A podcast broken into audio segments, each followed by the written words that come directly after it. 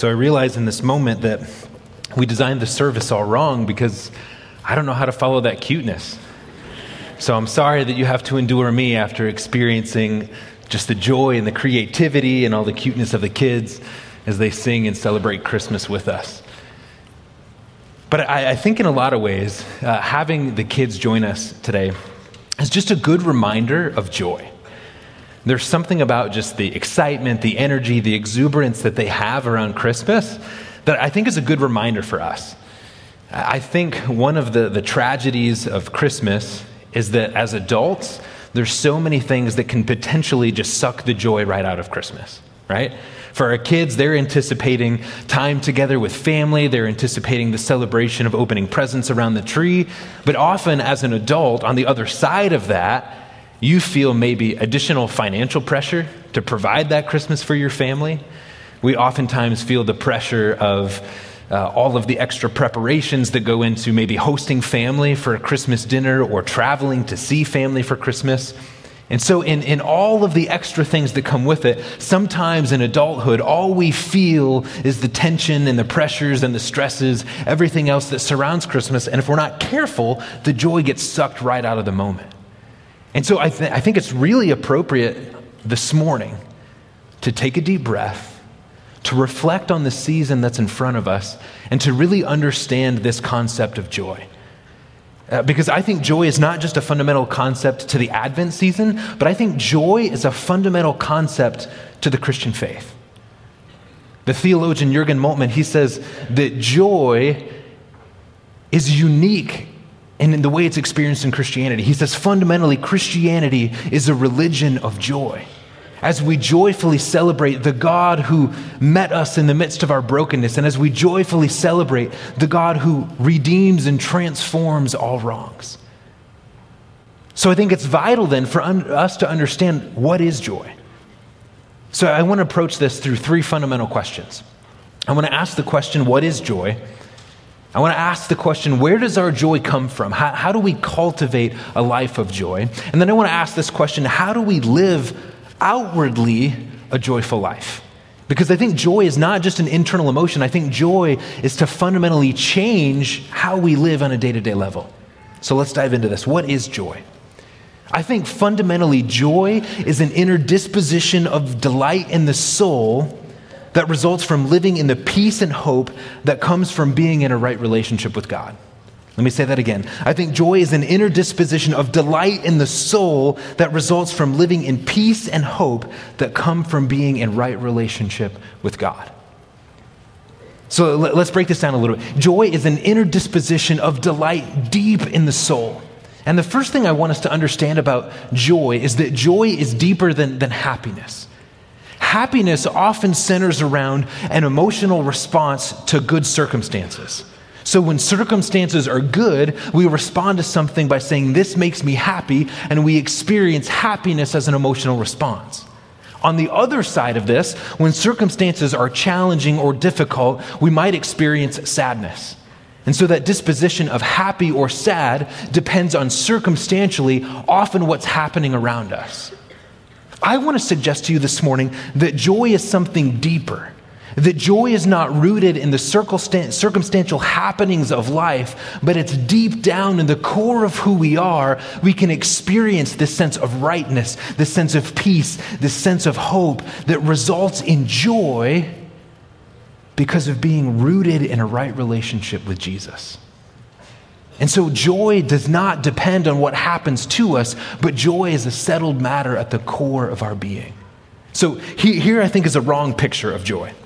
Sometimes when we think of joy, we picture somebody who has a sort of naive optimism. And so what we imagine is that if you live in joy, that we must look past the suffering and sadness of the world and just pretend to be happy. And all of us have, we, we've met people that have that ridiculous sort of naive optimism right? Maybe, maybe it's that person you get to work on a Monday morning at 6 a.m. and there's a coworker who's always like, Good morning, it's a beautiful day in December in South Dakota and zero degrees. And you're thinking, I haven't had coffee yet. Why are you talking to me, right? And I, the Bible's so practical. Proverbs 27 says, If you greet your neighbor with a loud and cheerful voice in the morning, it'll be received as a curse. And to that I say, Amen, right? So, so joy is not, it's not a naive optimism that says, oh, I have to look past the suffering and pretend to be okay. No, it's not that at all. I think joy is the settled disposition of, of the soul in which we can simultaneously experience sadness and happiness, and yet deeper underneath that, still experience joy. Let me flesh out what I mean by this. I remember when uh, Lauren and I got pregnant with our first child whole new rodeo, right? I'm, I'm naive to this whole thing. I'm learning as we go. We're taking parenting classes. And, and there's two distinct moments of terror that I remember, right? The one is when finding out we were pregnant and going, okay, how do, how do I do this? Like, there's so much that I need to learn. And then I remember when it was go time, like, we're driving to the hospital. I remember thinking, okay, like, life's about to change in a very big way. And I remember telling Lauren, I said, listen, you know, I feel like in the movies, they always show, you know, like the man just breaking down in tears and being really emotional said, I have no idea what I'm going to feel. So in the moment, I just need you to know, like, if, I, if I'm not crying, like, it doesn't mean I'm not moved. I, just, I don't know how I'm going to respond. But let me tell you, when that moment comes, it was the most miraculous thing I've ever seen. And I, I was a total wreck, right? I'm just bawling in the corner, like, this is a baby, and my life is going to change. And it's great, right? There's this intense feeling of joy right? You see this beautiful little child, and suddenly there's this moment. It's, it's, it's a feeling that's hard to put words to. Now, fast forward a week later, I have this other distinct moment of sitting on the edge of my bed with my head in my hands. I hadn't slept in, in like days, right? And I remember thinking, and I, I might have even said this to my wife, which if I did, it was a mistake. I said, What did we do? I've never been so tired. Like my body is physically shutting down, and there's a tiny human screaming in my ear, right? And it's this moment where I experience in a new way the challenges. Like, yes, parenthood is a joyful thing. And then there's this moment of like, oh, like there's going to be some unique challenges that I wasn't aware of. And in that moment, even though it's a frustrating and, and just hard moment, underneath that, there's, there's still joy. There's simultaneously the frustration and the challenge, but joy. Now, on the other extreme, uh, a week ago, I, I flew home for my grandmother's funeral. And my grandmother, she lived a long and a good life. But you're never prepared for that moment, right? And my grandma was the one that, uh, when I had a break from Christmas for college or, or Easter or whatever, my grandma lived close to where I went to school, so I would pick her up and we would spend two hours in the car, just me and grandma, right? I subjected her to my taste in music, which she just happily obliged, right? Like, oh, this is different, you know? and so, like, in, in those college years, I got really close to my grandmother. And so, in this moment when I flew home for her funeral, and, and there's the, the, the final closure of, of seeing her body in the casket, like it was a moment of intense grief. And yet, underneath this grief, underneath what I'm feeling and experiencing in that moment, there's a profound sense of joy because my grandma loved Jesus. And she was no longer suffering. She was now healed and whole. And she was reunited with my grandfather that she missed dearly. And she's walking with Jesus. And, church, there's this juxtaposition of intense grief and sorrow and mourning. And yet, underneath that, there's this joy because Jesus and his life, death, and resurrection has so dramatically transformed how I experience death that even though I'm experiencing grief, underneath it is joy. And, and I think this is the beautiful mystery of the Christian faith. Because of the redemptive transformation of Jesus and his life, death, and resurrection, joy can be the defining feature of how we experience even difficult things. So, joy is not a naive optimism that overlooks suffering. Joy in Jesus is, is a disposition of delight in the soul that keeps us rooted and anchored even in the midst of difficult things. The theologian Karl Barth said it this way he says, To be joyful is to expect that life will reveal itself as God's gift of grace.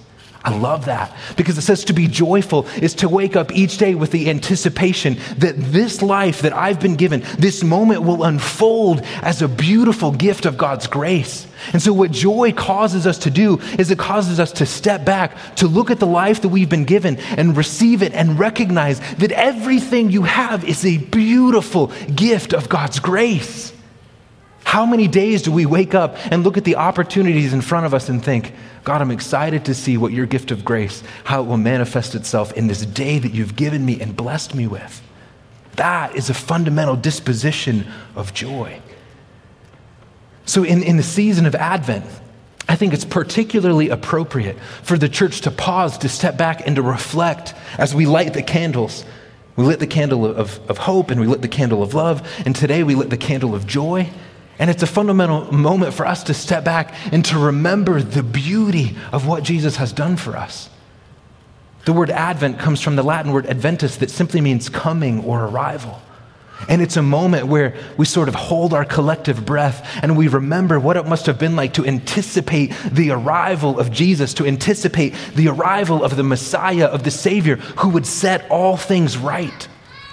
And so when we look at the story of Advent, seen most clearly in the Gospels, we, we come upon this moment like Luke chapter 2, verse 8.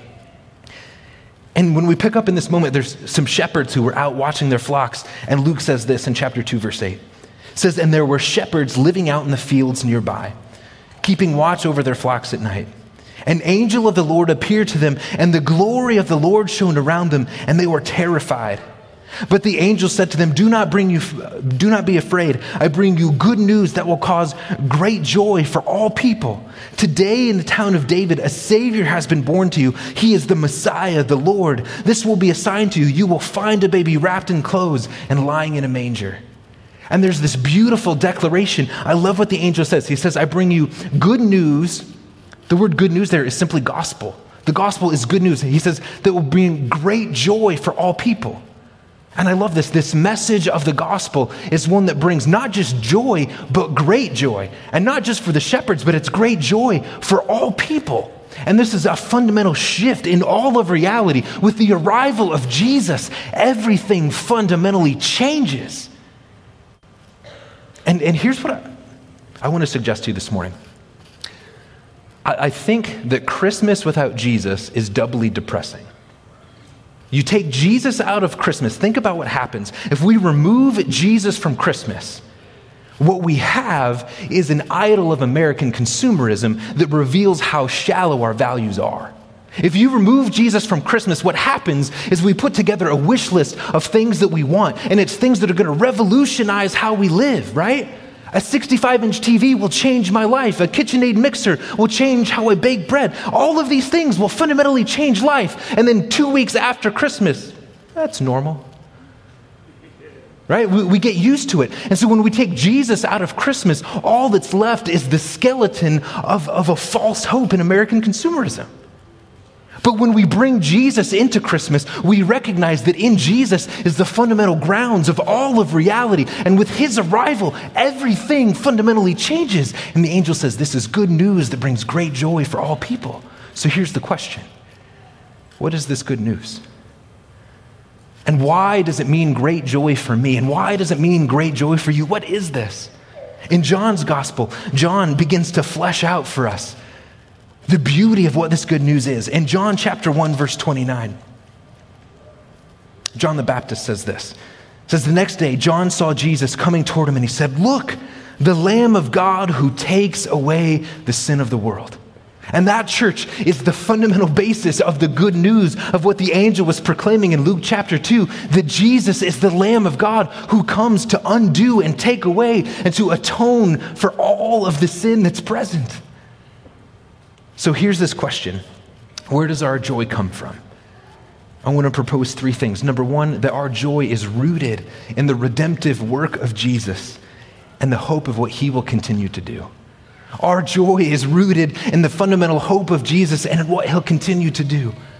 Because what scripture tells us is that all have sinned and to sin means that we have rejected God. It means we have chosen our own path. We have chosen our own plan. We have rebelled against Him. We're not following the law of God and the way that He's called us to live if fundamentally in relationship with Him. Scripture tells us we've all sinned. And because of that sin, the wages of sin is death. Scripture tells us that in Jesus we live and move and have our being. And so to reject God is to reject the very foundation of all of life. And scripture tells us that we've all gone there. And the beauty of the Christian faith is that even when we lived in sin, God sent his son Jesus to die on the cross for us. And so, John the Baptist, as he sees Jesus coming, he says, Behold the Lamb of God, who will be a sacrifice for us, taking away the sin of the world. Church, that is the fundamental root of all joy. That we have been given a gift that is so amazing that we can barely even comprehend the magnitude of a God who saw our plight and while, while we were still sinners, sent his son Jesus as a baby to succeed where Adam failed and to die as a sacrifice for us. And so fundamentally, our joy comes from the redemptive work of Jesus and the transformation that he brings. Elsewhere in the Gospel of John, John chapter 1, verse 9, Pastor Steve read part of this last week, but I want to come back to it because I think it says so much about where our joy is found.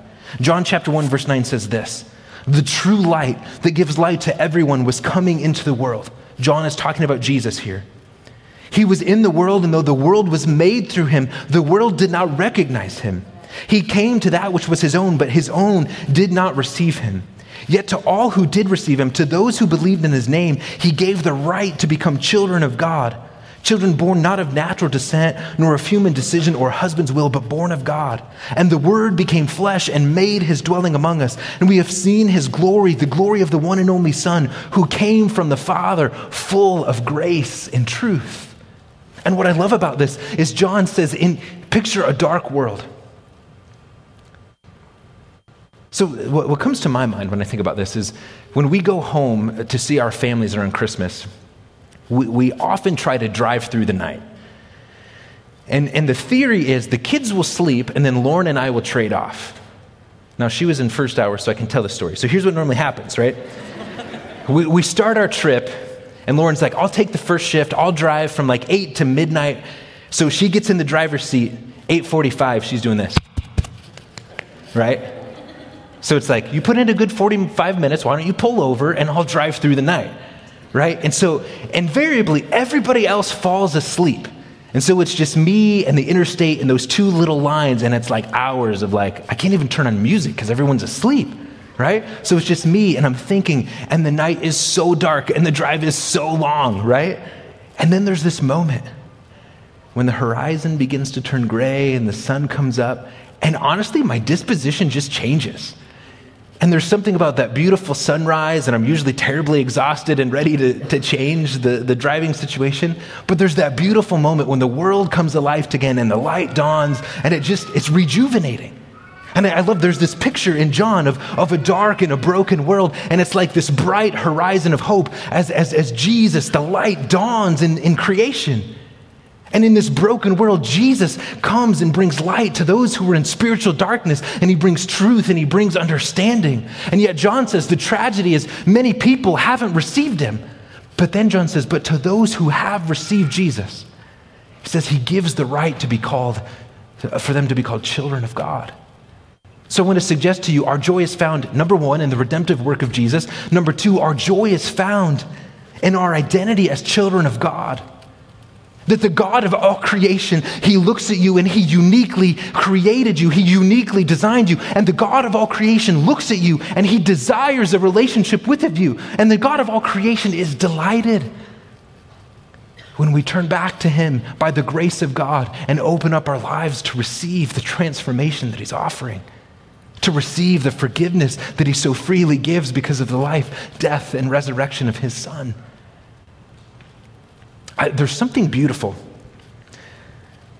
for me when, when I go home to uh, my parents' house.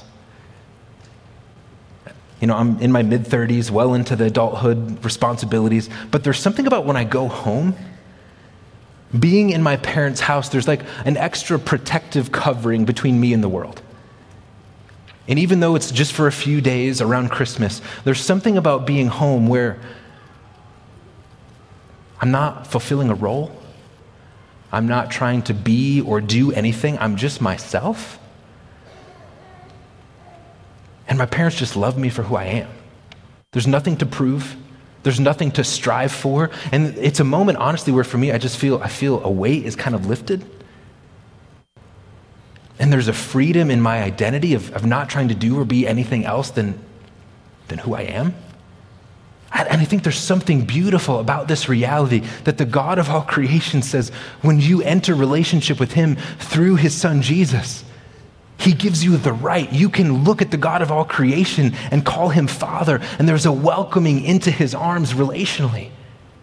And, and I think this fundamentally changes our identity. We spend so much time and energy trying to prove ourselves, trying to acquire power and position and authority, trying to achieve something. But, but God looks at us and there's nothing to achieve, there's nothing to prove. He has fundamentally spoken the truth of our identity that we are His beloved children.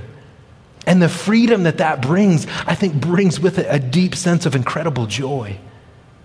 That no matter what culture, no matter what, what my position, power, authority might say about me, the God of all creation says, You are my beloved. And he desires to be in a relationship with us. So our joy comes from the redemptive work of Jesus. Our joy comes from our identity as children of God. And, and fundamentally, the big picture idea is that joy comes from being right, rightly related to God if we ask this question, how do I cultivate a life of joy? I, I want to tell you that the answer is not some list of four or five practices that you can do to be joyful.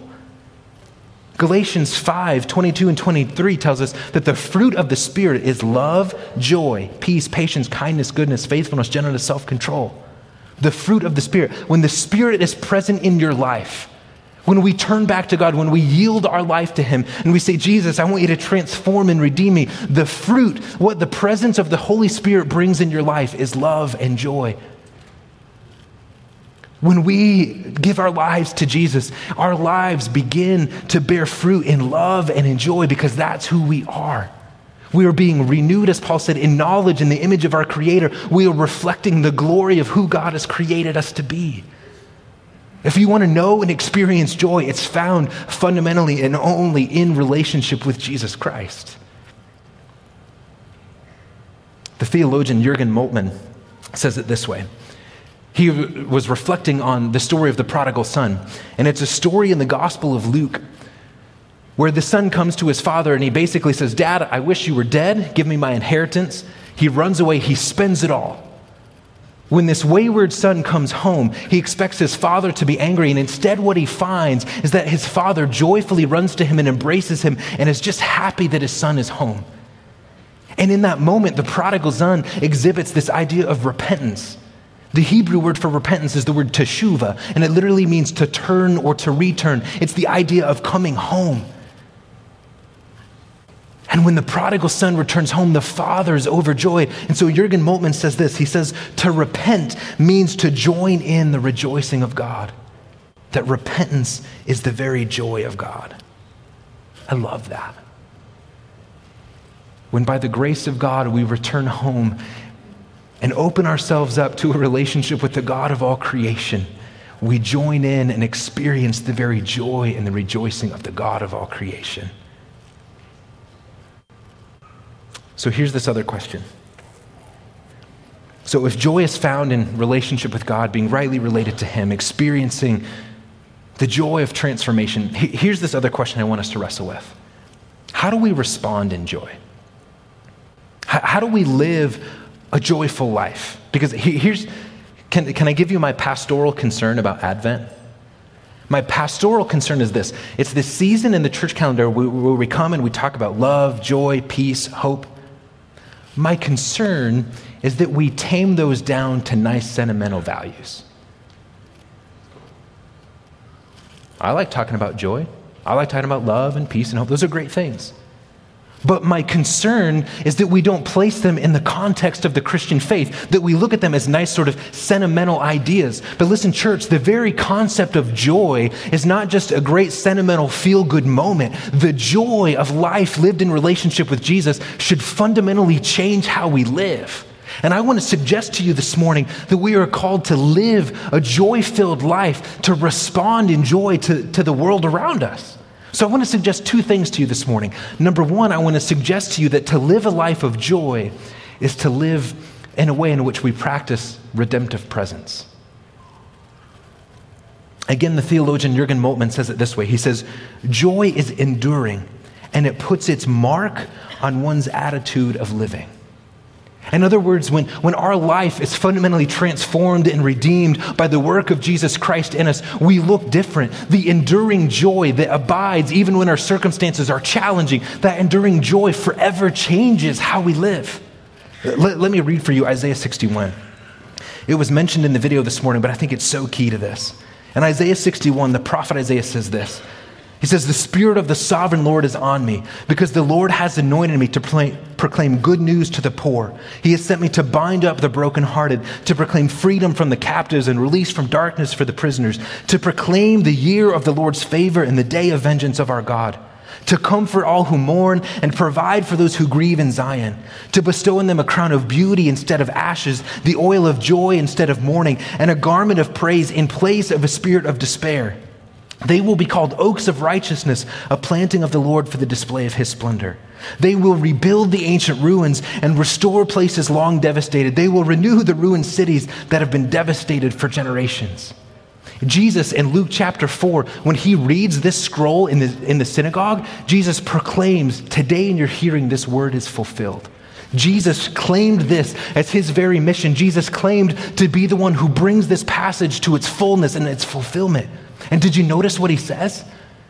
He says, For those of you who, who are broken, for those of you who are wounded and brokenhearted, who are living in captivity to, to things that are not of Jesus, to those of you who, who find yourself in a place of mourning, he says, Where you were broken and wounded and mourning and in grief, Jesus is going to exchange despair for rejoicing. He is going to exchange mourning for joy. And the beauty of the Christian faith is that there is no situation or no life that's beyond the redemptive possibilities of the transforming, redeeming work of Jesus. And I love at the end of this passage, he says, They, those very people who were wounded and broken and in captivity, they will be a planting of the Lord for the display of his splendor. That our, as our lives are transformed and redeemed, people begin to see God's goodness and God's glory and his righteousness and how we live. And not only that, but did you catch this? It says, they, those very people whose lives have been restored, they will go back to places that have been devastated and they will be agents of healing and restoration. Okay, let, us get real practical with this.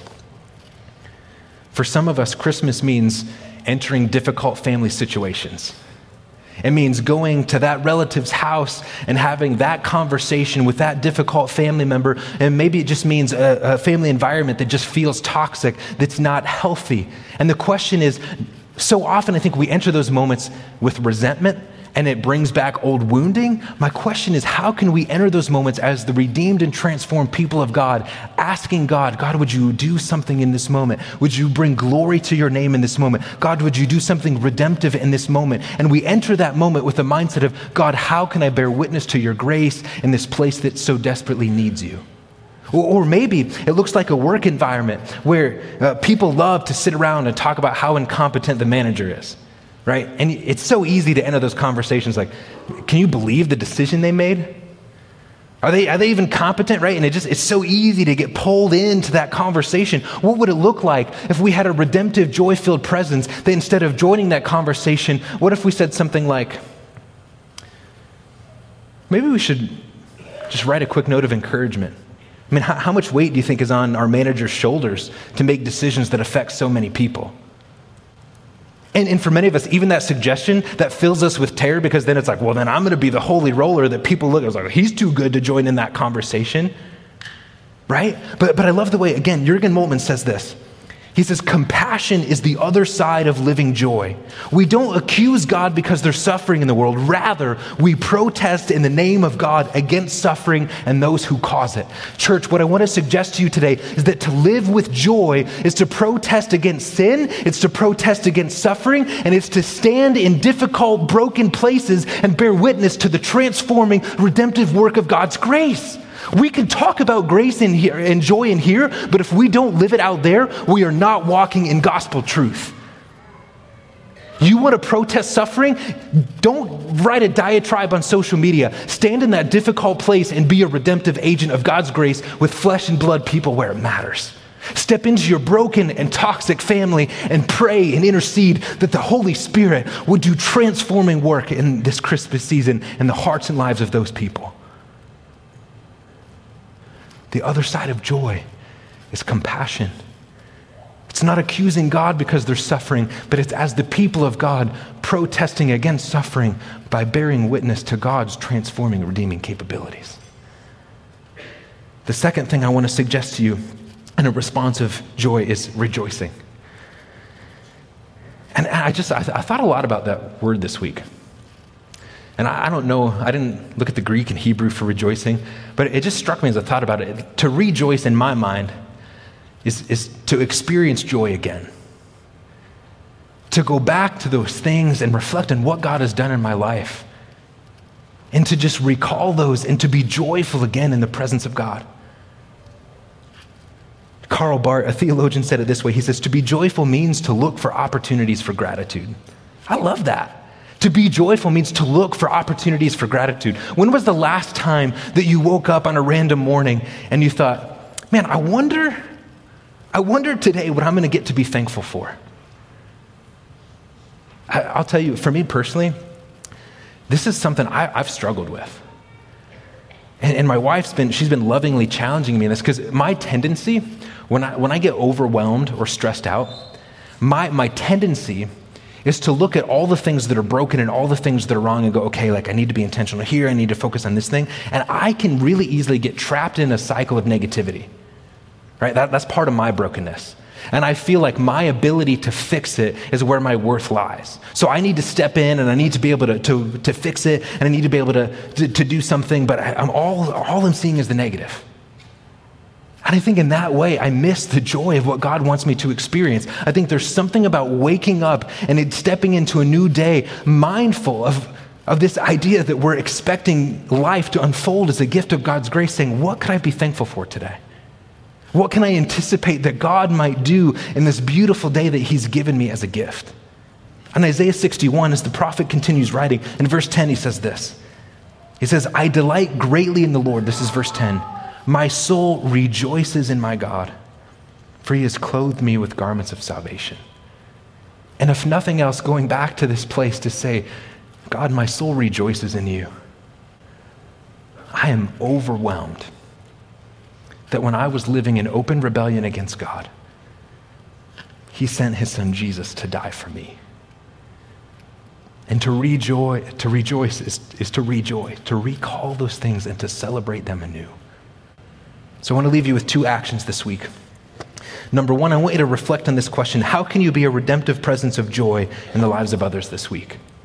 If you're not sure where to start, I suggest that you just start in prayer asking God, God, how can I be a redemptive presence of joy in the lives of others. Ask the Holy Spirit to give you a sensitivity to the context and situations that you're in every day. And I think with that mindset of, of awareness, you're going to be surprised at the things that God brings to mind. Number two, I want you to think about this. What are you thankful for that you can express joyful gratitude to God about this week? So every day, I just encourage you to wake up and in the morning, just think about those two questions God, how can I be a redemptive presence of joy in the lives of others this week? And God, how can I rejoice and be grateful for what you've done in my life today? Would you pray with me? God, I thank you for this moment where we could experience uh, the joy of Advent and just the excitement and the energy of the kids who were singing this morning. And God, I, I, thank you for the truth of your word that reminds us that, that true joy is found in relationship with you, Jesus. God, I pray that we would live our lives rooted in relationship with you, that we would experience the hope and the freedom that you're a God who gives us the right through Jesus to be called your sons and your daughters. So I, I pray, Father, this week as we leave this moment and as we step into whatever this week holds for us, God, I, I pray that we would be a people who rejoice in your saving work, who rejoice in what you've done for us. And I pray, God, that we would be a people who seek to be a redemptive presence of joy in the lives of others this week. Father, we love you. We thank you for your love and grace for us. We pray these things in Jesus' name this morning. Amen. Two quick things for you. If you want somebody to pray with you or for you, uh, right through those doors, we have a prayer team that would love to pray with you, to pray over you, to pray for you. Um, also, as we just experienced joy as, as a church body this morning, we have free cookies right? Cookies always bring joy for me. So if you go out these doors in the great room uh, through the foyer, free cookies, uh, just enjoy spending time together. Uh, go in the grace of God this week.